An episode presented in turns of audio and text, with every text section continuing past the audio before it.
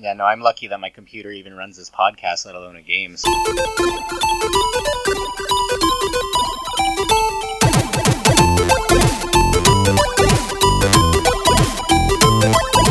Hello and welcome everybody to level two of the Geekscape Games podcast. This is the Vanishing of DriveClub Isolation.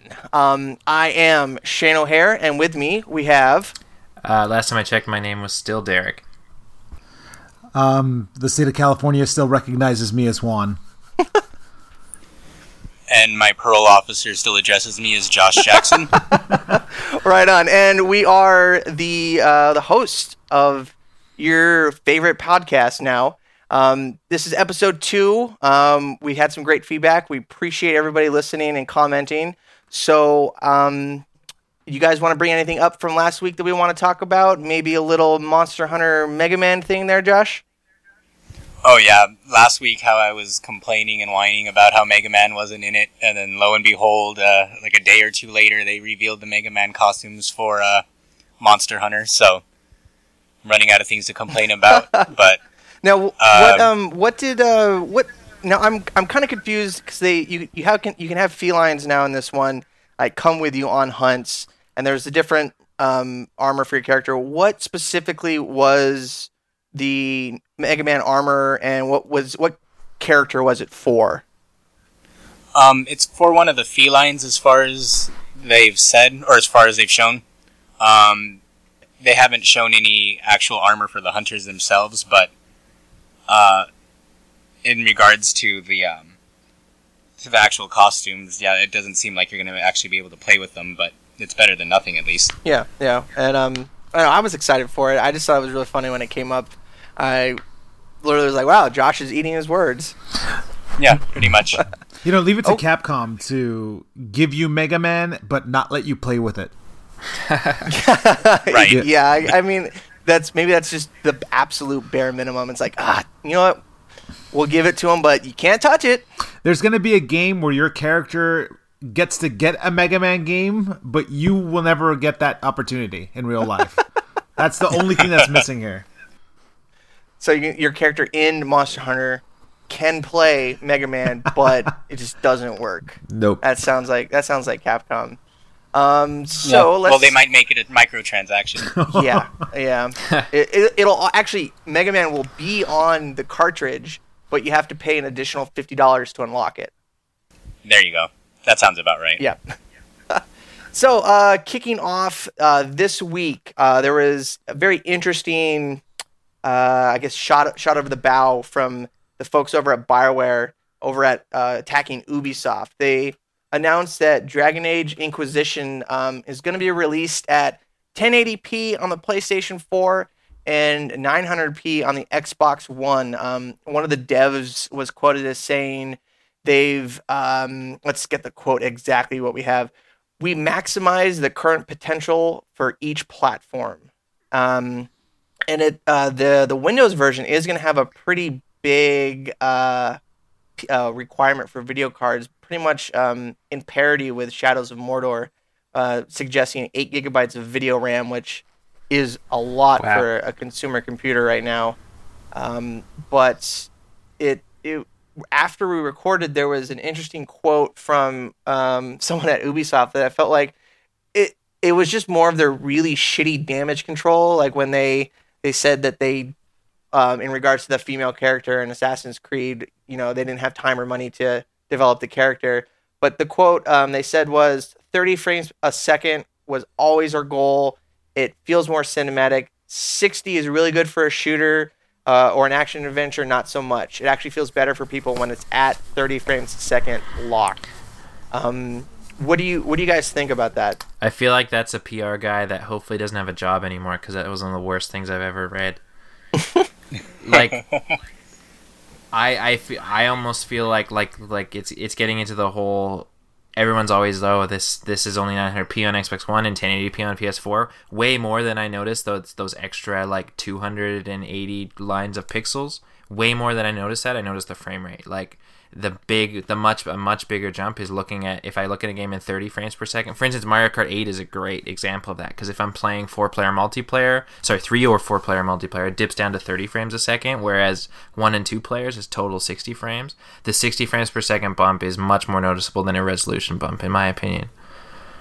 And and pur- and like purposely handicapping your game, um, like make it dynamic, make it between 30 and 60 there's a huge bump but if you could like lock it at 45 or something or make it dynamic um, and just make sure it doesn't dip below 30 frames a second would be better than locking it. I just i think ubisoft really needs to reevaluate their their pr approaches because uh, when unity was uh, initially leaked uh, earlier this year it was you know and that might have been there's speculation that it was a purpose leak but some guy on neogaf said i was on a plane with a next to a guy that said, "Hey, you like video games work for Ubisoft. Check out this," and pretty much showed him Unity and so much detail about it. Yeah, some pretty pretty like it was practically their entire E3 um, press release. So I don't know. I, I haven't played. At least I don't know what's the what's the FPS uh, for Destiny on the PlayStation 4. Is that locked at 30? 30? Yeah, they're locked at 30. Yeah, I um I haven't played uh, any 60 frames per second console games, and I, you know, I've been playing, you know, PC games that can go up to you know 128 frames a second, like on Counter Strike Source or even Global Offensive. If you know you got a beefy card, so I don't, I don't see a difference. I, th- I feel um, like I definitely from... notice I definitely notice the difference between 30 and 60. Anything above 60 is I'm not really seeing much difference, but the 30 to 60 jump is pretty huge. But I, yeah, no, I feel like 60. these, you know, like Ubisoft saying 30 was their goal and, and blah, blah, blah. It's not that 30 was their goal. They just couldn't get anything above that, which is fine, but just don't bullshit about it. Yeah, no, it's just a bunch of PR bullshit again because at this point, there's no way that they would just aim for 30 on purpose, and the whole making it more cinematic thing is just ridiculous. That it kind of contradicts everything they're saying about how we're going to release games on the Xbox One and PS4 and we'll wait on Wii U because those are next gen consoles that we're going to put 30 frames per second on. Yeah, it's it's they. It sounds like they have two different PR departments making completely um, independent releases from each other, and then having to backpedal and fix it post, which is I, I don't know. We'll we'll see how it comes out. Um, I'm really hyped for Unity. the The four player co op is what sold me on it. Um, I've never played an Assassin's Creed game I didn't like. So at, at the end of the day, it's not gonna personally for me affect my purchase if it's not 60 frames a second. Um, but I'm sure there's definitely a lot of people out there that are gonna be pissed about it. I'm guessing you never played Bloodlines. Uh, I did not. Okay, it's probably better off then. the, uh, one one thing that I just wanted to add too is I just think that it's really funny that we're still talking about, you know, 1080p versus 720p and 30 frames per second versus 60 when I think a big selling point of the PS3 when they first announced it is that it was supposed to be 1080p. And a whole yeah. console generation later, 8 years later, we're still not at a point where it's consistent. We're still selling 1080p as a reason to buy the consoles when that was supposed to be 8 years ago. Yeah, and it was it was really interesting that um, they're locking this at 900 when Assassin's Creed 4, the PS4 edition, it came out at um, 900, but they patched it up to 1080, and it's the same engine. There's not a whole hell of a lot different going on. So why why the sudden drop? Is it? I think it's. I honestly think it's because the Xbox One it hasn't hit its full potential yet. The, the developers haven't you know learned all the quirks about it, and they're and Ubisoft just wants to have like a homogenous release over all all platforms. Well, and it's still think, so it's still so early in all these generations that well like like they said on dragon age we've hit the current limits of the hardware. The current limits are, are something that are always changing because they're always learning more and more about these systems. And and i get that it's different this generation because they are x86 based rather than powerpc based and everything like that. But i mean there's still there's still so much you know that they don't know about the consoles that well like just look at every every single generation ever going from a launch game to an end of life game. Like they're pretty stark differences, and you're already seeing that starting to happen. Yeah, but... no, it's it's it's. I, I mean, if you look at Halo, Halo Three compared to Halo Four, there's a dramatic jump in in quality, and that's you know a, a fairly early on life cycle game to end of life. Up and oh, it sounds like we lost Derek. Are you guys still there? I'm, I'm here. here. Okay, all right. Well, Derek will join back in. Um, He I guess pissed the Ub- Ubisoft PR. off. Yeah, that's uh, that's what happens. They'll they'll get you.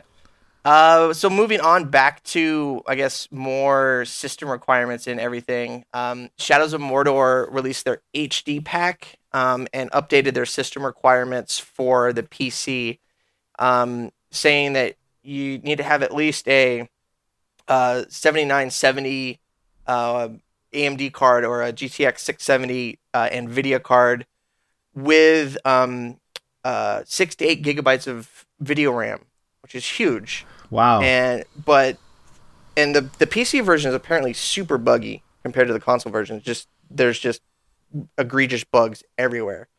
Um, so I, I don't know. It, it's it's interesting. I don't. I have a uh, a 290X that I got brand new that um, I think is three or four gigabytes of memory. So I, I don't I don't know what what their their goal is with having these huge giant high quality um, requirements on these PC releases. Um, do you guys are you guys heavy PC players?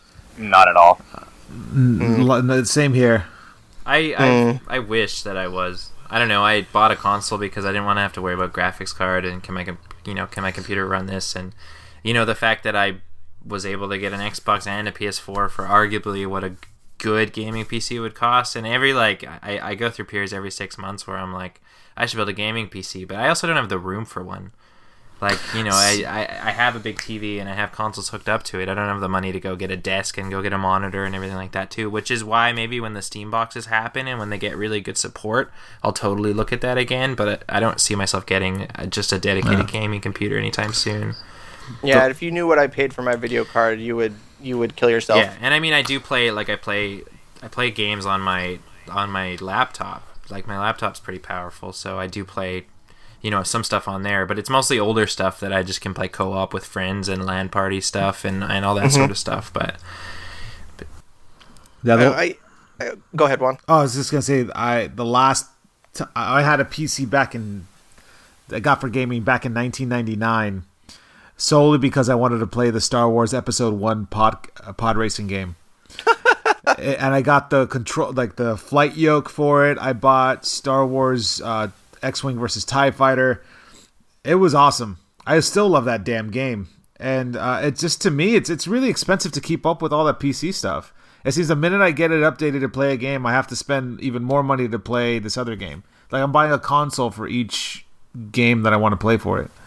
Yeah, and that's that's kind of the the big, you know, problem you're running into with uh, PC gaming is that you're constantly chasing this, um, you know, ex- ever expanding curve.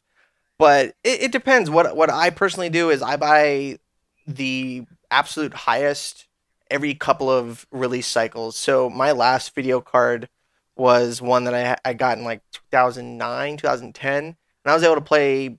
You know, the only time that I upgraded is when Battlefield 4 came out, and I couldn't play it at Ultra, and I was like, all right, now it's time to upgrade. So that was that was the cost, but that's neither here nor there. That's that's a conversation for a different episode, different podcast altogether. Because you know, the PC master race does not kowtow to you filthy console pe- peasants. Right. yeah, no, I'm lucky that my computer even runs this podcast, let alone a game. So Um, well, speaking of uh, the new curve, PlayStation TV is out now. I was kind of ex- I was excited for it, but um, I've heard a lot of people complaining that it doesn't even work for streaming games locally. Um, whereas the Vita, you could do it from off-site. Uh, has anybody else picked one up or read anything on it? Because I'm pretty I'm pretty ignorant on the whole the whole release. like I had no idea it was coming out today until I read it popping up on Facebook and everything. Um, I mean, it sounds interesting to an extent because you know you'll be able to play your Vita games on the TV. You'll be able to have, well, supposedly from what they're saying, you're supposed to have more streaming capabilities. But I mean, reading up on it, it doesn't run very. It doesn't run a lot of the key Vita titles yet. Um, like Hulu and Netflix aren't available for it yet. And Hmm. I mean, to me, you might as well just drop the extra hundred dollars and buy a real Vita and be able to take it with you instead of having like a gimped version for well granted it's half the price but it doesn't do a lot as as far as the stage that it's at right now Now, does the Vita doesn't the Vita have uh, AV out where you could hook it up to a TV, or is it completely enclosed? to my knowledge i think they removed it i think the psp had it and then the vita didn't and correct me if i'm know, wrong uh, Derek. but Derek, you were pretty excited about the PlayStation TV. What what are you thinking about it?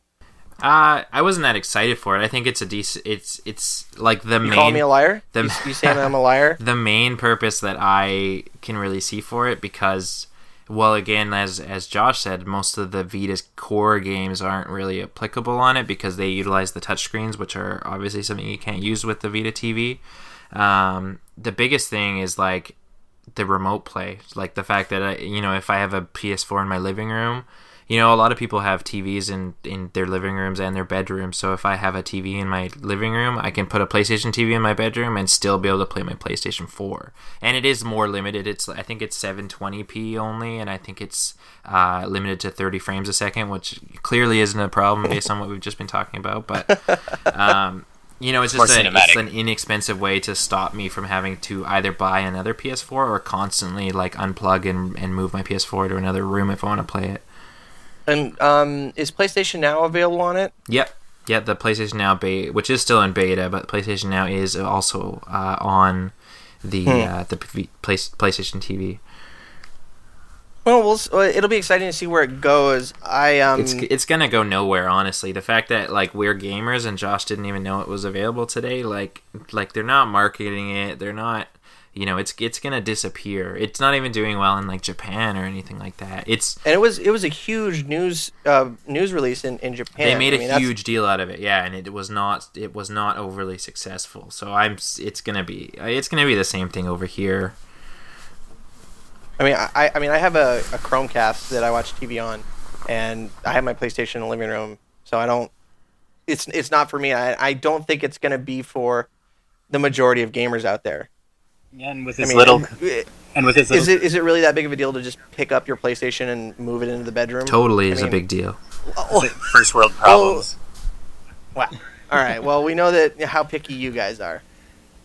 oh yeah Um, well, uh, moving on from there, uh, in our show notes, I have in all caps right here, fuck yeah, Clementine action figure.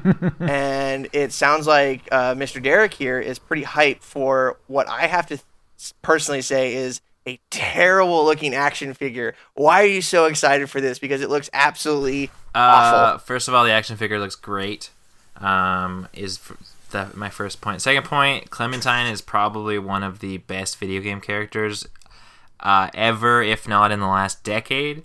Um, and again, it's it's just it's crazy to me that there's so many people like like I get asked all the time like, hey, what's like what's like your favorite game of the last few years or whatever, and like pretty it's pretty much like when I think of memorable games of the last few years, like the the first season of the Walking Dead game is is by far number one, and Clement, you know, a big part of that is Clementine and her character and and the growth that her character sees over it. You know, she co- she goes from a scared little girl in the first episode to at the end of this, the second season, she's a total badass basically, but still a child. Um, so I'm down for an Yeah. action figure. It's from McFarlane Toys. It's gonna be rad. It's coming in two variants. You've got like a clean version, and you've got like an, a version that's all bloodied up, um, which is cool. And they just announced it at New York Comic Con last weekend, so there's no pricing or release info yet. But I'm not a big toy guy, but I can't wait to put it on my shelf. Yeah, I, I, I don't know. It, it looking at uh, Josh uh, and Juan, have you had a chance to take a look at the, the pictures of it? oh yeah it looks like- at it like Frank Miller's Dora the Explorer.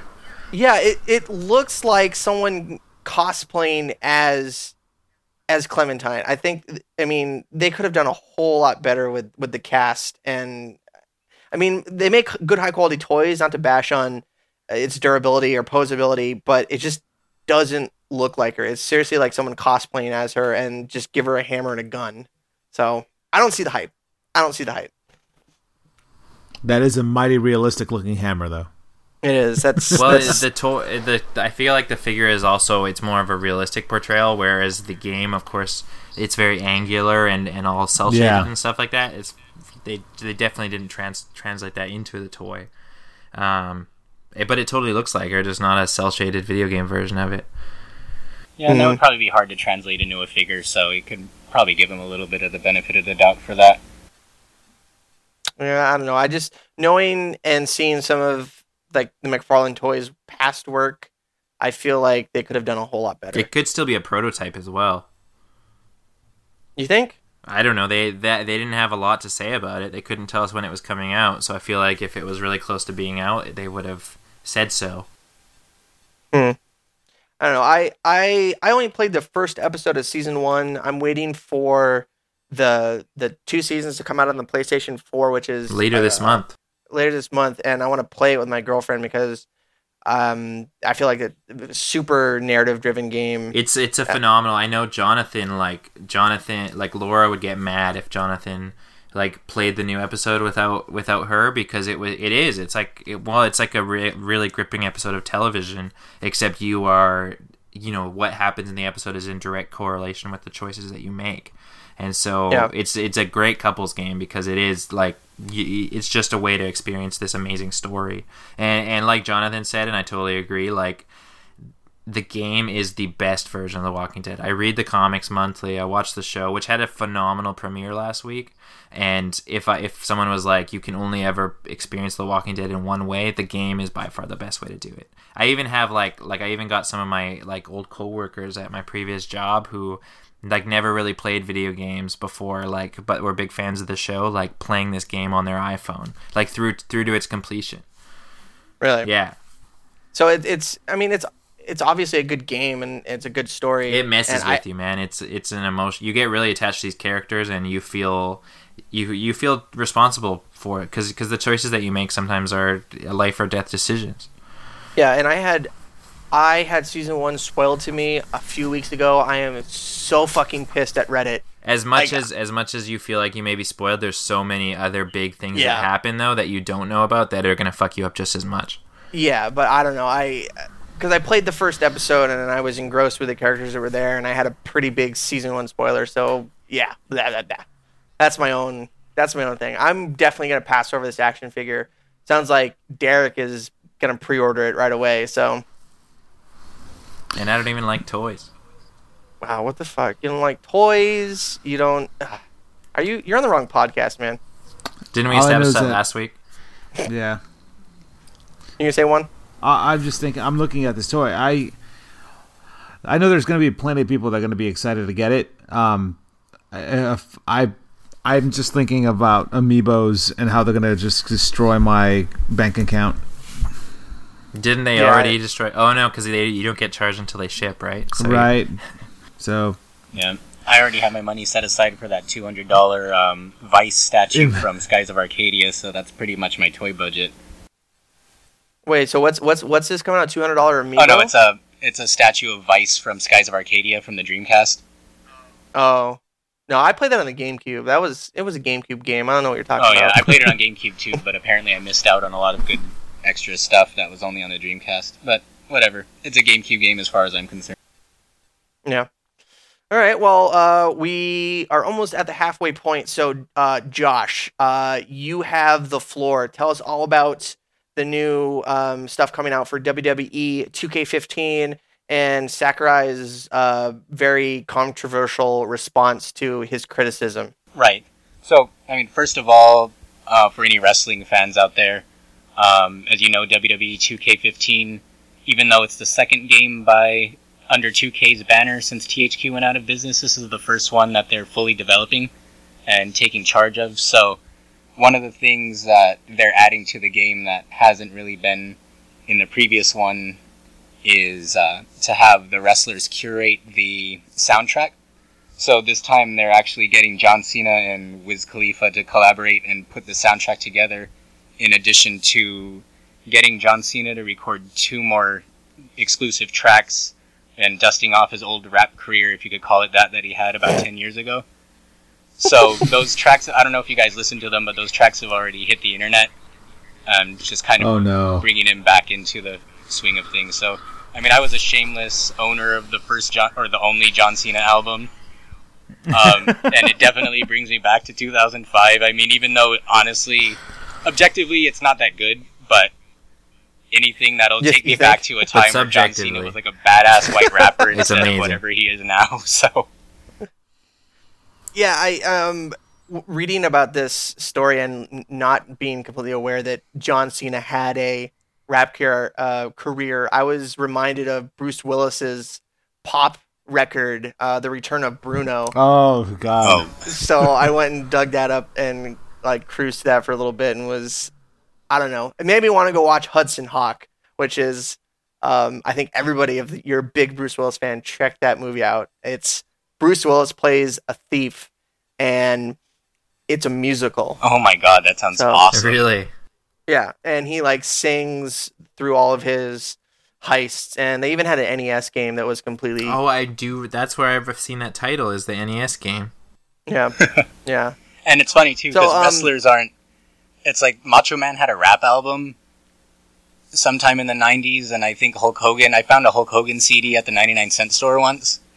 So, so yeah, they're out there, and apparently there's an audience because they're bringing it back. But who knows? We'll see how it turns out.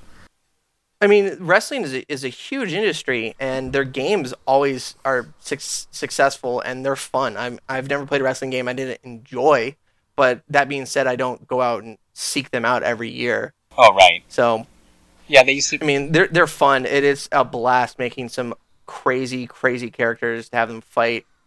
Um, and that that's going on with they have face scanning, which hasn't. The last time I saw a game that had face scanning was um, uh, uh, what the hell? The Rainbow Six uh, Vegas, where you could use the the Xbox camera to take a picture of your face and put your character in the game Oh right, but but uh, 2K15 wrestling and NBA both have face scanning. that's out now. Um, that you guys listening have to go find some of these pictures. We'll have some links in the show notes. But I don't, I don't think I've ever seen funnier, ho- more horrifying stuff than I have in any of these pictures. The The software is just mangling these people's features, and it was it, it very hilarious results. Does it ever Um, do a good job, or are they all terrible? I, I haven't seen one that was successful. There was um the YouTuber JonTron, he released a Vine where it it got his face, but it it shifted all of his features to like the lower jaw of the character. So his eyes are where his upper lip should be. And I mean it was I guess it was the most successful scan I've ever seen, but nobody's going to be sharing their like, "Oh, look how good this game scanned me. They're gonna show the ones where their face is completely inverted and there's a there's a hole in their forehead. yeah, I've Oh, only wow. seen a couple of them, but some of them are really, really terrifying. Yeah, it's some funny stuff. We'll definitely have it in the show notes because everybody needs to be subjected to this horror. Um, so we're almost at the halfway, and I want to get this in. Um, the um, uh, Sakurai's response to the criticism in Smash Bros. And Josh, bring us through the Pokemon stuff uh, real quick. Right.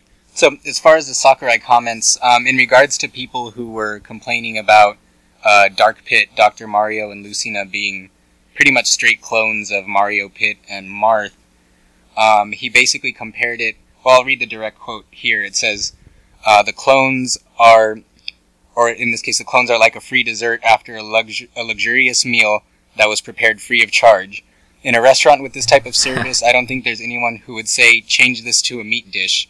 Yet I'm told to do that about Smash Brothers, but I guess a lot of them are children. It cannot be helped. So, Wow, that's pretty.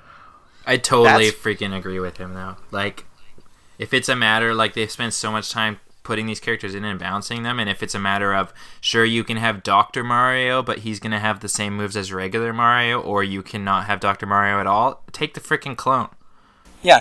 And it's like, I don't, like like it's either that or I have to build him in the Mii creator. Like, right, because to my understanding, I think he was saying that all three of them were originally alternate costumes, so they would have been in regardless and not taken up like a character slot.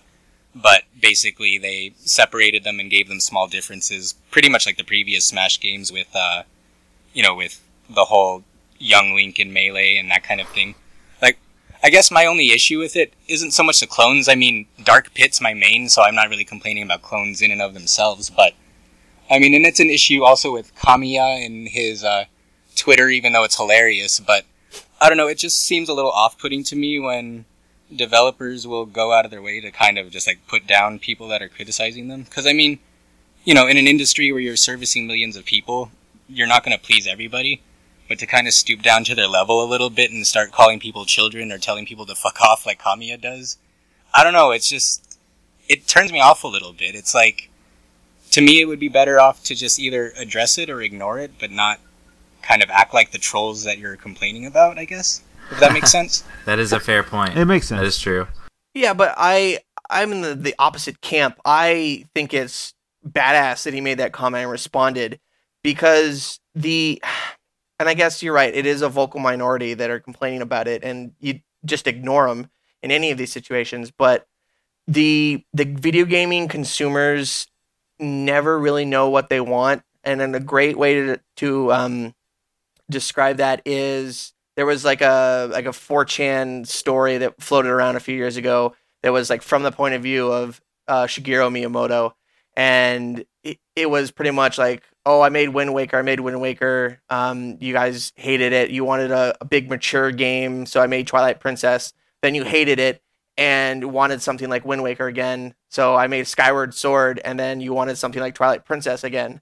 So, and that's that was pretty much like spot on with the narrative. Is that everybody's like they they're so stuck with nostalgia goggles Mm-hmm. um, that it's really, you know, besides, you know, Phil Fish making his like really, really shitty vitriolic comments. I it's, I don't know. I think it's refreshing in in in a industry where it's easy to have a narrative with the developers, like on Twitter or like you know just social networking. It's, I don't know. I I was happy with his quote. The only I just think in it, and at this time, it's it's like I I'm getting annoyed with. I I want Roy back. I want Mewtwo back. Why isn't Mewtwo back?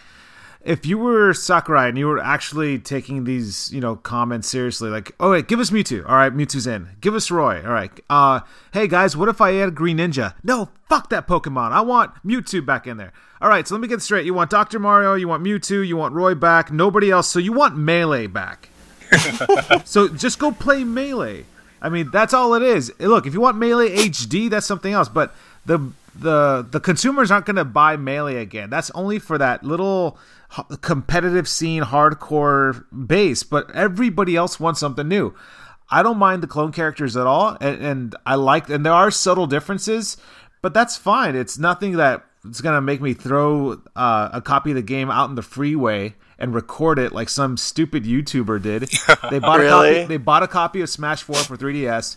They says, "Man, this this game is garbage. Fuck this trash," and he threw the game out the window in the freeway. Um, well, that's fucking stupid. Wow. But they just do that, That- for it's- attention. Yeah.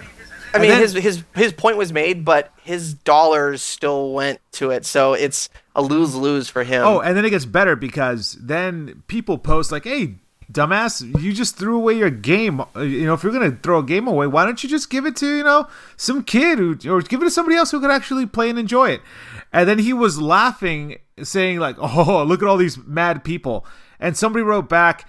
Well, yeah, we're mad, but probably not as mad as somebody who would be upset at a game and throw it out in a fucking highway. not to that level. Yeah, no, that's re- that's But- stupid. That's like those videos Yeah. of people buying systems on launch date just to break them in front of everyone who is still in line. It, yeah, uh, it's just. I mean, if people want attention, do be do something creative. I mean, it just goes to show that you know you have to break buy something and break it, and you think you're like pushing the envelope. Wow, that guy's insane. No, it's God, you're stupid. Yeah, I never, I never really got the whole like busting consoles or releases on release. Um, one funny thing that uh, Mega sixty four always did um, was like the past few Halo releases. Always there was always a Cabela's hunting game being released the same day. So they had this reoccurring skit where they were the Cabela's developers uh, pissed at Bungie and they would go to GameStop or call GameStops and be like, "You need to postpone the Halo release and you know put put that a week after." And they would go in their costumes and you know wait in line and buy Cabela's while everyone was there for Halo. And that was admittedly a lot. You know, it's still a stupid skit, but it's admittedly a lot better than going and smashing a five six hundred dollar piece of equipment that some that the dude at the back of the line potentially is SOL. Right. And then one And- one last thing about clones. The only clone I really have a problem with is Ganondorf still being Falcon, pretty much. But that's it. Hmm. All right. Well, duly noted. I will um, get Sakurai on the phone and let him know your Oh yeah, complaint. definitely. I'm sure he'll listen. Yep. Uh, we still got a, we still got a few more things on here. Um, I did want to talk um, about the EA Access real quick. Derek, um, uh, Plants vs Zombies: Garden Warfare is coming to it. It is, which is a freaking fantastic game. It's probably the game I've actually put the most time in on my Xbox One.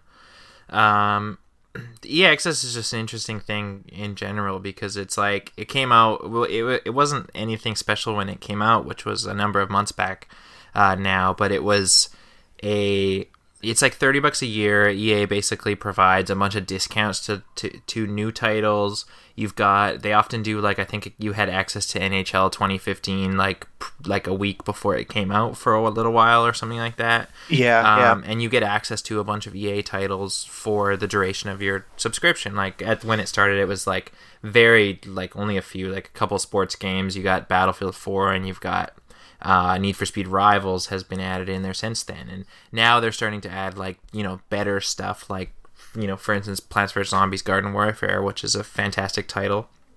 But Sony, and it's oh, go ahead. Sorry. Sony said you know EA Access was going to be open for both Xbox One and PlayStation users, and Sony said no because it wasn't a good value, which it's it's a service like it's a constantly evolving service. Even if it wasn't the greatest value at the beginning which like i probably would not have paid the 30 bucks at the beginning because i already own need for speed rivals and i don't have any interest in any of the other games that they were offering.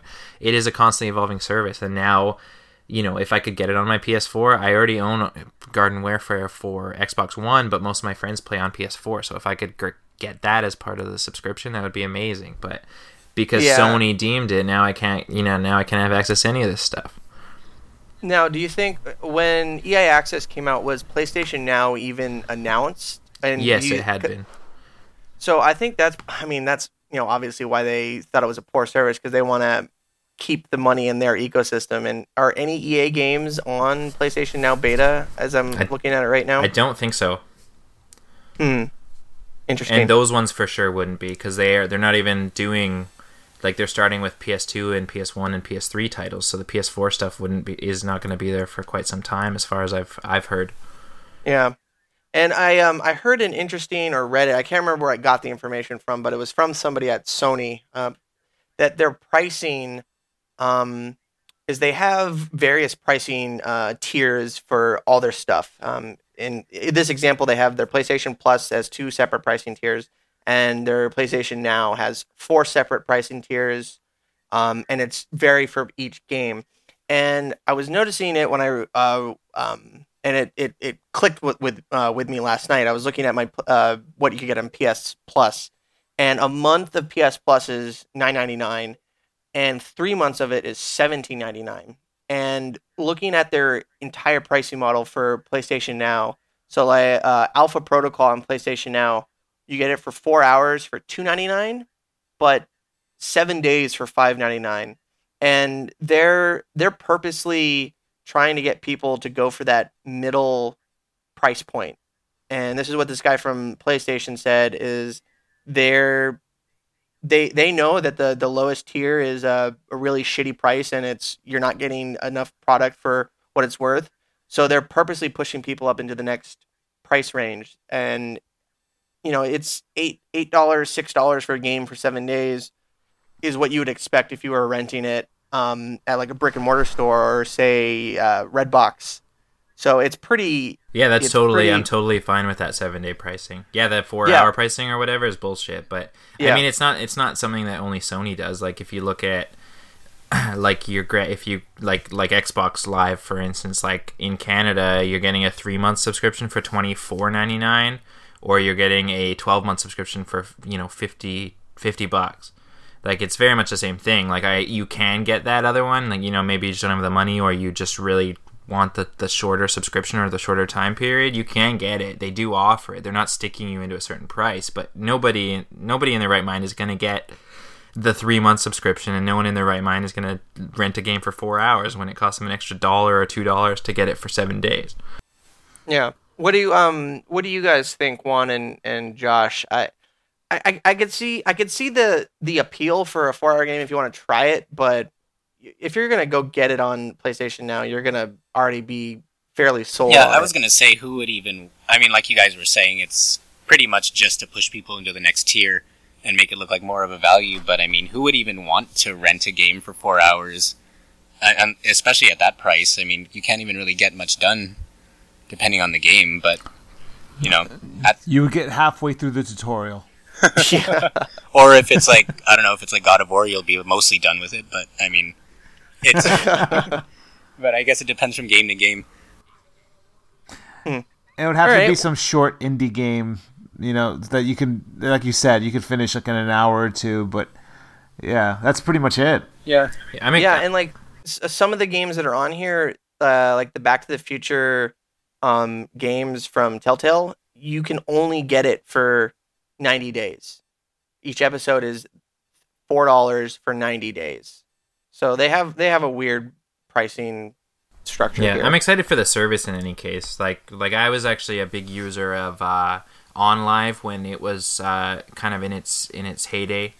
Um, Mhm. and that worked very fairly well, and it's it's just an exciting way for you know to kind of like I, I kept my PS2, I don't have it anymore, but I still have my PS3 and, and and everything like that. But it's just a cool, easy, and you know typically affordable way to be able to kind of play these old games again. Because stuff on you know if I want to play you know Silent Hill 2 now like I own a physical copy but if I wanted to pick one up like that stuff gets expensive on eBay uh, or or Craigslist or whatever and to be able to pay like the 7 bucks and just be able to play it for a week which is for most people probably long enough to play through it um, you know I'm excited for that and I'll I'll be happy to see where now that I'm a PlayStation owner to see where it goes.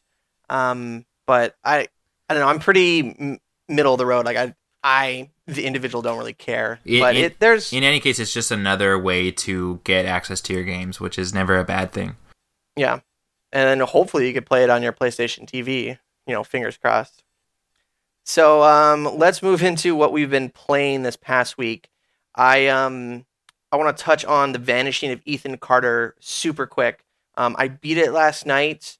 Um, I full full disclosure, I did beat it with the aid of a walkthrough. And you son of a um, bitch I, I know I feel really dirty, but I wanted um I wanted to get it done for this podcast, and it's um it, first off it's a beautiful game. It's in the Unreal Engine, and I've never seen the Unreal Engine this gorgeous.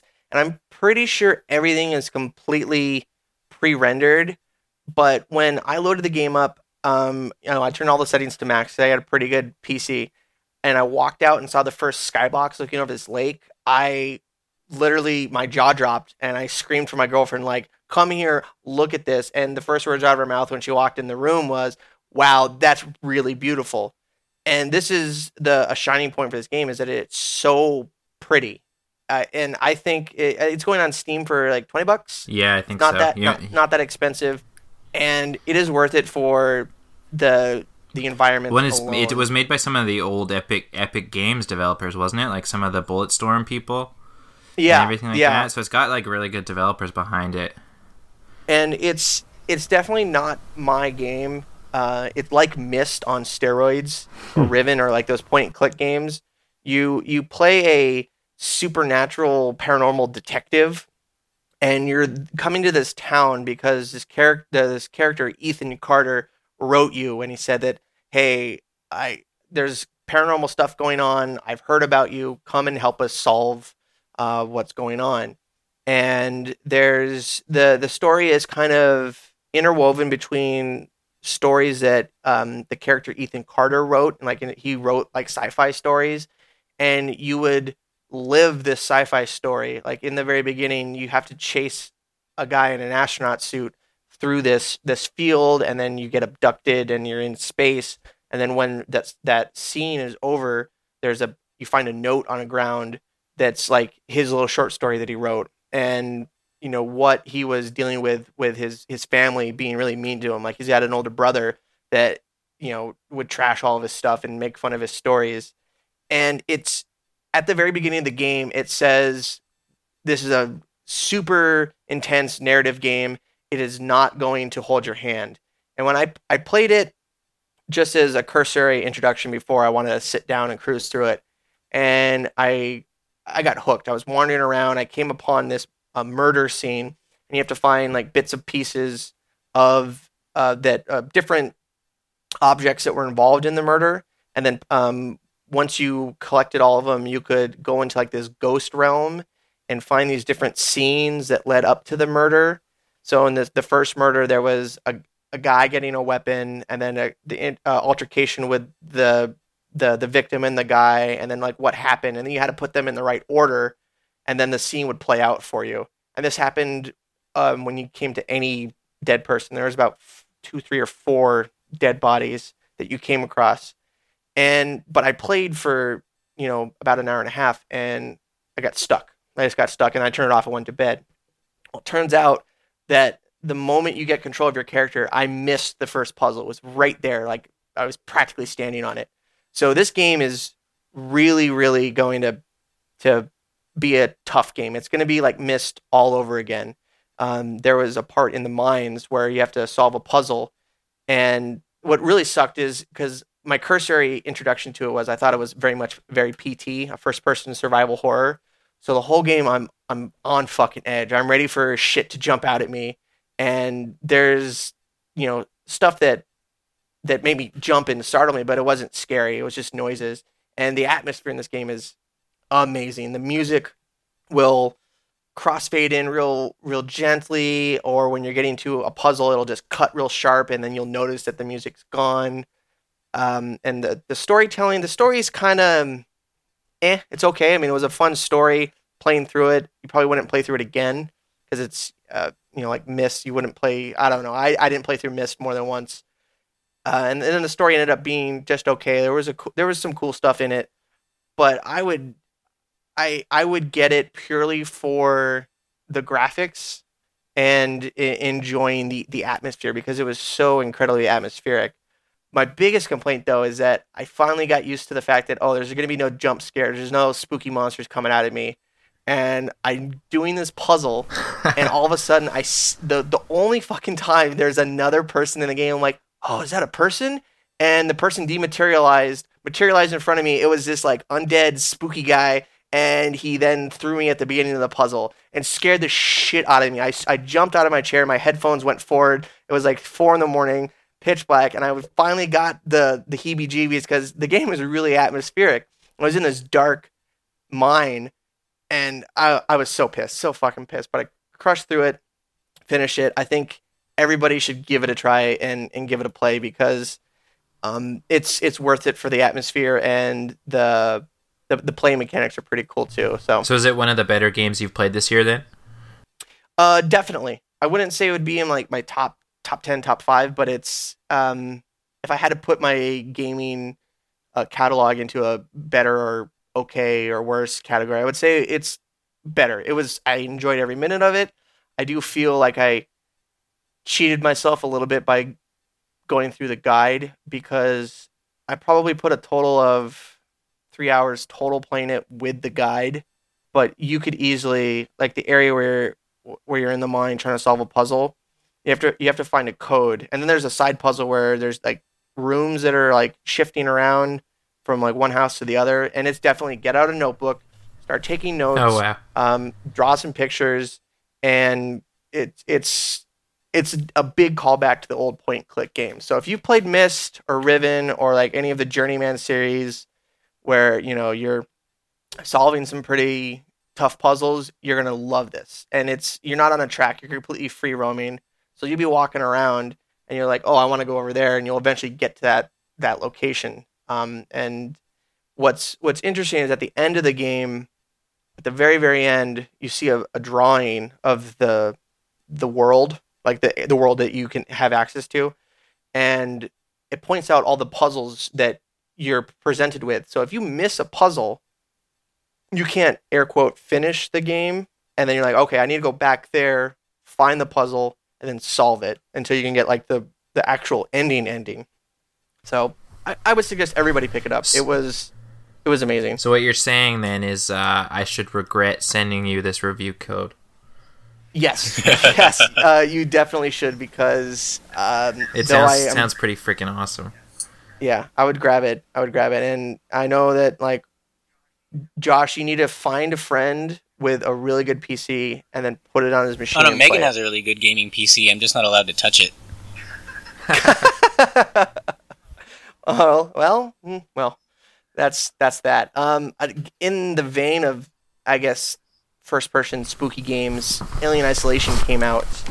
Um, I missed the boat on it. Didn't really, and I know Derek has the same opinion that Colonial Marines kind of screwed a lot of people over. So I I missed it. But has anybody been, been playing it? Has I has I picked it up. I picked. Oh, you did pick it up? I did pick it up. Yes.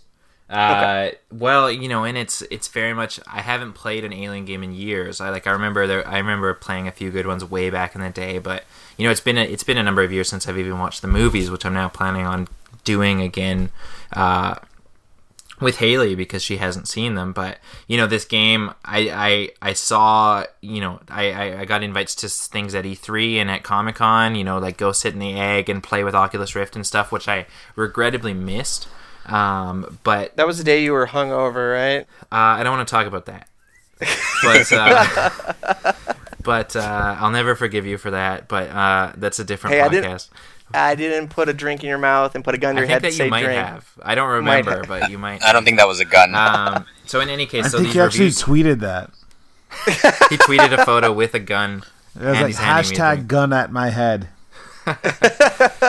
Uh, so these reviews start coming out for this game, and they're like, like a lot of these reviews start saying like this is the best like, f- like big budget survival horror game that I've played in years. Is what they're saying, and I'm a like we meant like we talked about last week. I'm a big survival horror fan, and it's been something that's really been kind of indie only for the last few years in terms of like these horror games that are actually worth playing.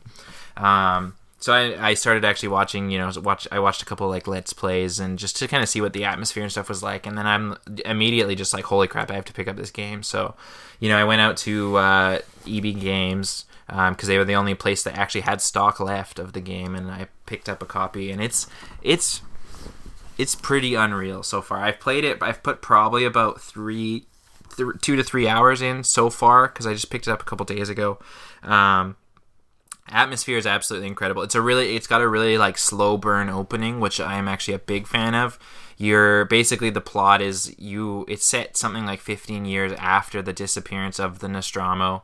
Um, you actually play as Amanda Ripley. You, you're Ellen Ripley's daughter in the film, who she she goes to she gets on a ship. Uh, she's going to actually retrieve the black box from the Nostromo, which had just been found.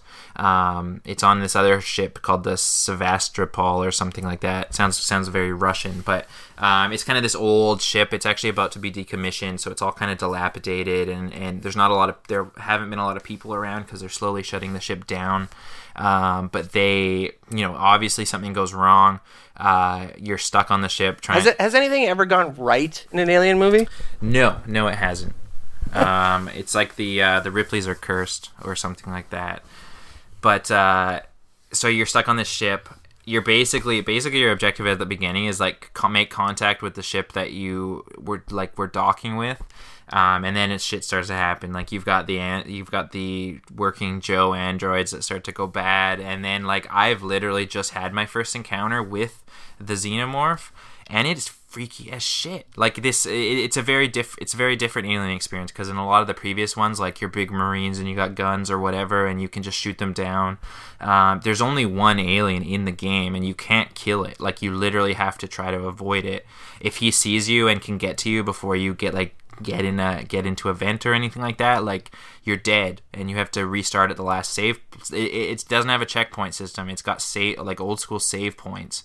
Um, Like the typewriters in Resident Evil kind of style? Yes, yeah. Like you have to get to a save point to be able to save. You don't just like you know you're not getting a checkpoint every 30 seconds, so there's no real like risk in doing anything. Like I've lost like 20 minutes of progress at a time because you know I, I missed a save point and then I had to go back like an entire one.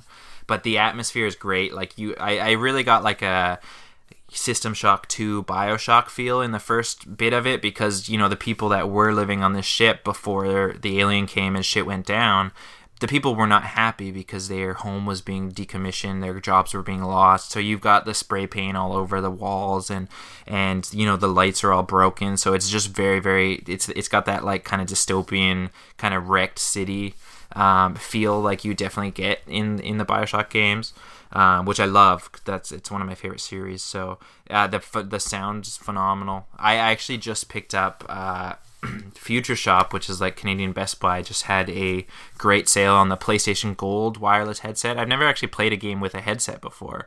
Um, so I picked up this headset, which has like the virtual surround sound and everything like that. It makes such a huge difference. Really? Like, I. Like, it, the, the game's pretty terrifying. I, I but the sound the like like going from the sound coming from my speakers to being actually like in my ears and surrounding me like ups the intensity of the game by a lot. Like i am jumping jumpy as shit when i got the headset on whereas it might not affect me even that much when i'm just listening to the tv speakers. It, it makes a huge difference. And um I would definitely recommend the game. Again, I'm just getting into like the alien portion. Biggest complaint with reviews is they say the game's a little bit long. Um, it runs about 15 to 20 hours depending on how you play, and they're saying that it could be could be called back a bit. You're doing a little bit too much backtracking and stuff like that, which I obviously haven't ex- experienced yet. But they basically say like whenever the alien is around, you're on the edge of your seat because it's like you you know you're trying to get to the next to the next save point because you if you die you're you're fucked and it and oh uh, finish up. It, I, I got it, it uses that. some really good. It uses really good like depth of field effects and stuff as well, which is cool. You have like a motion tracker, which is pretty much ripped straight from the film. Um, and that's kind of how you see if the alien has has come out of a vent around you or anything like that. But you got to be careful because if you get if he gets too close while you're using the motion tracker, that he can actually hear the motion tracker and everything like that. It's it's pretty freaking cool, and it's uh, yeah, like it, it's definitely one of the most atmospheric games I've played, like probably since Bioshock Infinite. Yeah, and that, that's what I've heard too. One really cool thing is that the Xbox version, um, the Kinect will read your heart rate because they can you know read your body temperature and it will watch and listen. The, the yeah the playstation you... one does that too. I should have mentioned that. Yeah if you because if you have the playstation camera which is a it's this is a horrible freaking thing. So there's a setting you can turn it on or off but there's a setting to basically it'll have your mic on and if there's any loud noises in the room it may or may not alert the enemies. So if someone like walks in your room and like yells like the alien's gonna fun- fucking come eat you. And that's horrible. Why would i want that? That's, ter- that's terrifying. I, know, I, I, I think that's that's amazing ne- next step in gaming oh it's very it, cool. It's like a definitely like a fourth wall breaking thing. Yeah and that's and that's what uh one thing i love is games messing with um, the player outside of the game. That's why um, I think uh, Silent Hill is going to be amazing because there was that in the demo. There's a part where it crashes and you start oh, over. It's, and you're like, yeah, oh. it's very cool. Yeah, and um, I don't know. I I'm waiting for one of my friends to get an Xbox One so I can run in and just go Xbox off. Yes, right in the middle of them playing. And if anybody's listening to this, I probably turned somebody's Xbox off just now. so that's that's fun. Um, yeah. Um, I don't know. I I might pick it up and check it out, but I I never been a huge Alien fan, and you know it seems way too spooky for me. It's it's pretty too too spooky for you, huh? yeah, too spooky.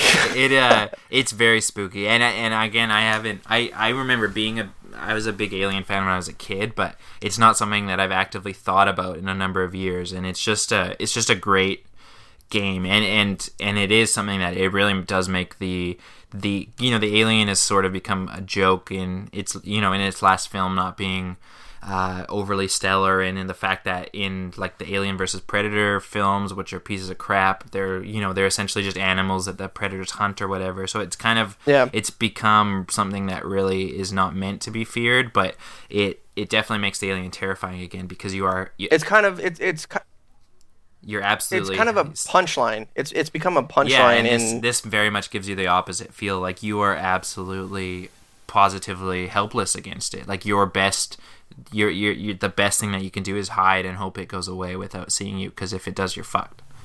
Yeah, and that's why I don't think I want to play it. Um, let's, it is not. go through. is not as scary as PT by a long shot. All right. Well, I'm, I'm really hyped for PT, but we'll we'll see. Um, let's just cruise through our list real quick because we're slightly over. Uh, DriveClub, the PS version, PS Plus is still not out. No, and um, apparently the retail game's fucked now too. Oh, Yeah, is like it? the Uh, servers. they're just having major, major server issues. Like, like to the point where, like, I know I saw Polygon today actually said that they're going to consistently update the review for score for the game because of the fact that it's not working right now. So they actually lowered their score because you know there's nothing that you can do because the servers still are not working correctly. Mm, well, yeah, I mean, yeah, the the game. I don't know. That's that seems like a really like clickbait kind of approach to it. Um, you know, oh, our our our score is going to fluctuate until it's playable. I mean, it's But I mean, don't- the game came out a week ago, and you still most people still can't get online. Like, sure, it's sure, like it's, SimCity. It's like SimCity Four all over again. Yeah, pretty much. except except DriveClub's better probably. yeah. So we can we can talk about that more. I'm I'm hyped for it. Um, I'm gonna try to snag it when it comes out. We comes should out talk free. about it every week until it comes out. Okay, all right, that's it. That's that's our our new um, host presenter mission objective is talk about DriveClub. Um, let's uh, go through the um, last thing real quick. Juan, is there anything new you've been playing the past week, or anything that um, you're kind of hype about that you want to get into? Um, me and the wife just finished Hyrule Warriors, and uh, I I gotta admit, I really enjoyed the production value on that. Um, but my next big purchase is Bayonetta 2. I am really psyched about that game. I've been waiting such a long time for it. Um, I can't wait. It's it's on my list. It's getting such good reception too, which is absolutely fantastic. Yeah, and it's well deserved. Yeah, The- it- it- Platinum it's, Games well and deserved Bayonetta too. always Well really deserved. You're gonna say Oh no, I was Josh? just saying, and it's well. It seems well deserved because Platinum Games have always been really solid, and then the first Bayonetta was fantastic. So I'm just ridiculously hyped after seeing all the reception coming out. Well, no, especially Yeah. the fact that it freaking comes with the first Bayonetta again is awesome. For the same price of a regular game, so sixty bucks, you get both Bayonetta games. With all the bonus costumes too. I- and all the all the extra costumes. Yeah, and you're getting all the extra costumes and everything. So, yeah, I uh, I don't have a Wii U yet, but I think that's definitely a a, a first day pickup. Um, Josh, is there anything you've been playing that you know we haven't touched on? Uh, I know you have Skylanders in here. Um, do you want to talk about Um, that real yeah, quick? Yeah, I've been playing a lot of both Disney Infinity 2 and Skylanders Trap Team, and uh, so far they've both been pretty good. I mean, Skylanders I feel like is a bit of a step back. It's really glitchy and doesn't really improve any on swap on uh, Swap Force, which I think is partially because Vicarious Visions developed Swap Force, whereas they went back to the developers of the first game, I believe, for Trap Team. So it's better than the first two Skylanders, but it feels like it's a step backwards compared to the previous one. But I haven't dived too much into it yet, so we'll have to see how how it plays as it continues through. But um, as far as Disney Infinity, I've as far as the single player content, I've had a ton of fun with it. I haven't really dived into the toy box yet, but the Avengers set is a pretty big city, especially when you consider that it's kind of like a game with multiple hats where it tries to serve a ton of different purposes. So, I mean, the open world, all the different characters are a lot of fun to play as. Um, the extra ones that you can buy separately, not as much. I mean, the Guardians of the Galaxy set's really fun, but it's, I finished it in like three hours. Whereas the Avengers one I'm still not done with, and I've probably clocked in about six or seven. And then the Spider-Man one, I haven't Oh, really? finished that yet, but it's kind of just more of the same as far as the Avengers with an open world city, whereas the um, Guardians of the Galaxy one is more of a action platformer. So I mean, Spider-Man kind of feels like a retread, but that's the one I've played the least of, so I'm definitely intending to get back to that. But I mean, so far between the two, I would probably say that I'm enjoying Infinity a little bit more, but not as, but I'm not enjoying either one as much as I enjoyed Swap Force from last year, last year's Skylanders. So I mean, And you you are like the resident like collectible toy game guy on Geekscape. Um, what what's the big appeal? Are the games themselves enjoyable? Um, or is is it purely just like got to catch them all, got to have? I mean, it's a mix. Like with Skylanders, that was more Megan's thing, and I kind of got dragged into it, obviously. So we both kind of agreed that the first Skylanders game was an interesting concept, but the game itself wasn't that good. It was just a really repetitive dungeon crawler. Um, Giants, the next one, Giants really didn't do anything to change it, but uh, Swap Force was the one that finally turned it into a game that felt like a proper platformer, which had a lot of variety. And uh, whereas this one feels like it's taking a bit of a step back, like I said. Oh, one thing that I just remembered too is um, one of the things in the way that they keep getting your money is like each Skylander. There's like so many different elements that each Skylander is a part of, and each one, like each element, can only open certain doors, which basically makes it so you have to buy at least one of each type, so you can access the full game. Oh, right. But the new one has these new characters called Trap Masters, which are smaller than giants, but they're bigger than all the other ones. And now the gates in the new game can only be opened by Trap Masters of each type. So it's like you can still play with the old ones, but they don't really open anything. They're kind of just useless now. oh, that's bummer. That's yeah, so it's really pretty shitty. much like if you want to access the full game, you have to buy one of each new type, and all the old ones are just there for essentially extra lives. Um, on, and on top of that, there's Hmm. apparently two new elements that aren't even revealed yet that you can't access through the game at all, even if you buy everything that's out. And they're supposed to come out with those either at the end of this year or early next year. So it's like on disc DLC. Yeah, that's pretty much all that all both games are on disc DLC essentially, but you your DLC comes with like a cool little toy to collect. But I mean, Disney Hmm, Infinity, okay. I felt like the single player content in both games were better than Skylanders as a whole because it was more of a variety. Like each set was a different type of game, but it was really it was really buggy. And it, like I said, Swap Force is the third Skylanders game is probably better than all of them, but overall, I'm enjoying fin- Infinity more than Skylanders. All right. Well, uh, we're waiting your report for next week uh, when you get more into it because I'm really intrigued with what these games um, are, and I think it's brilliant on both those those games for money. Um, but we are over. Um, so let's go through our uh, mission objectives from last week. Um, uh, listener submissions. Uh, last week we said, "What is your gaming guilty pleasure?"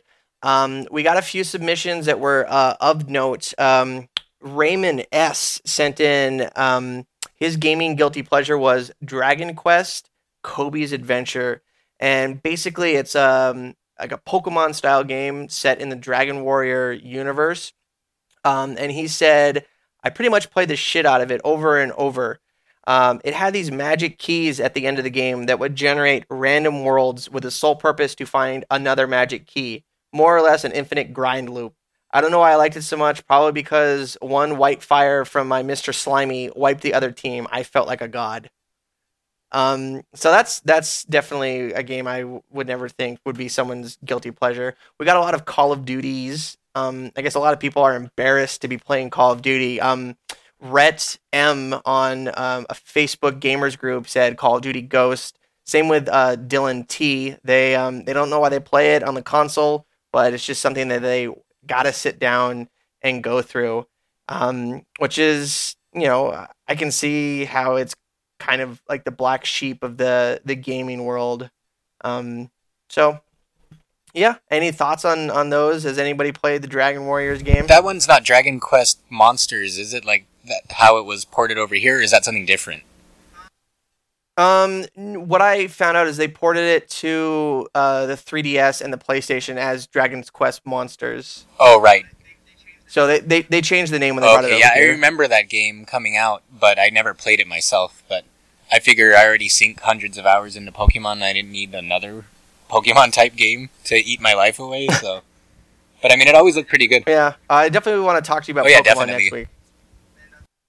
And uh, the funniest one we got was from Sam S. Uh, he said, "Destiny. I hate every minute of it, and it stresses me the fuck out. But like a crack addict, I just can't get enough."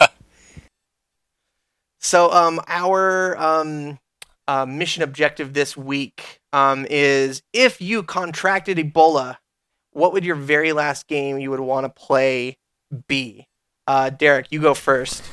Um, for so for me, I think that as we've established already, I'm a big horror fan, and uh, I was, you know, Silent Hill is my favorite series of all time, and it it remains that even though the last number of games have been absolutely awful.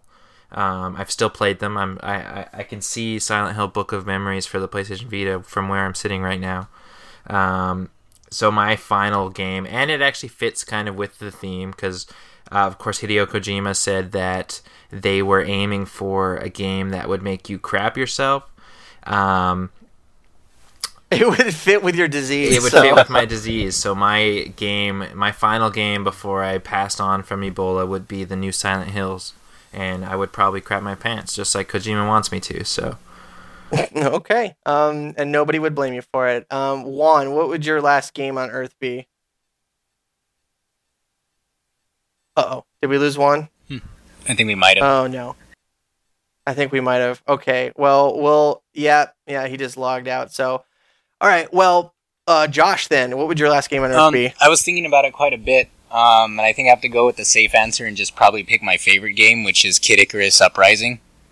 Um, that's just I don't know what it is. It's just the writing, the presentation, the adjustable challenge, the countless collectibles, and the online, which I thought was all phenomenal. Like to me, that's like the closest. I mean, you know, control. I never had an issue with the controls. I know some people did, but um, to me, that's the closest that I've ever played to a perfect game, and it's something that I've. Really? It's like it's a 15 hour act third person shooter, and I've somehow sunk in. I think my playtime is at like 110 hours on it, and I still haven't found everything. It's just such a huge. Wow.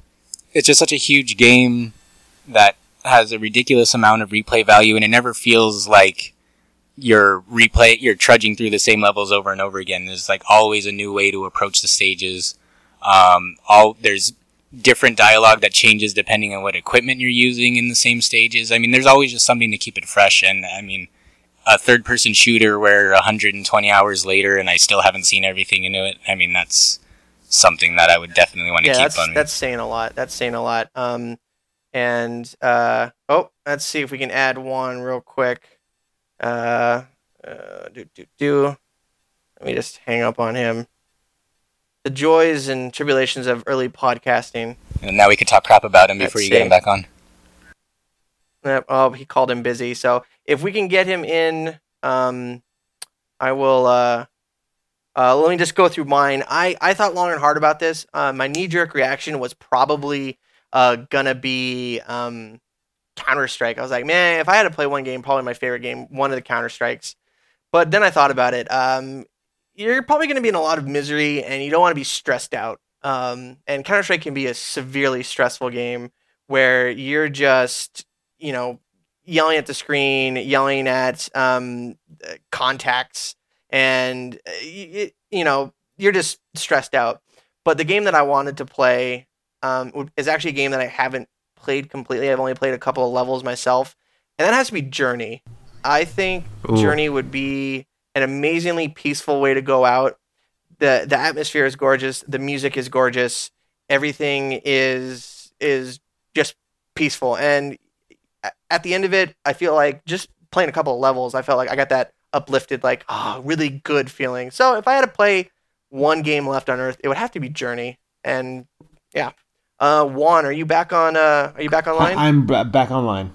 Okay, all right. Well, we lost you for a minute. So we all went through our last game. What would your last game on Earth be? Oh, uh, because if this is uh, out of what am, am I dying or am I being killed Yeah, off? the dying of Ebola. Uh, trauma center. that way I could have. Yeah, this is how it should have been done. Well, it's too late now. Yeah, get that healing touch and try to save yourself at the last second. Yeah. Oh, that put a genuine smile on my face. I love Trauma All right. Center. Like, why isn't right. there any more? um, not enough, not enough diseases. We got to go out there and make more diseases. They already had a spider on the heart. I don't know what else they could come up with at that point. All right, everybody. That's been level two of the Geekscape Games podcast. Uh, send in your um, mission objective answers. If you contracted Ebola, what would your last game be? Um, as always, you can find us all on geekscape.net. Uh, you can find me on Twitter at the Shane O'Hare. Derek. Uh, I'm at D Cranevelt. Again, good luck spelling that. Uh, I'm and at Josh. Inu Joshua. All right, and one, the I- one and only. I am at the King of Mars. Right on. All right, everybody. It's been a pleasure. Uh, please uh, comment, subscribe, share with your friends. We're trying to grow and get better uh, and work out all these bugs. But um, it's been great having you. See you next week. Thank See you. Adiós.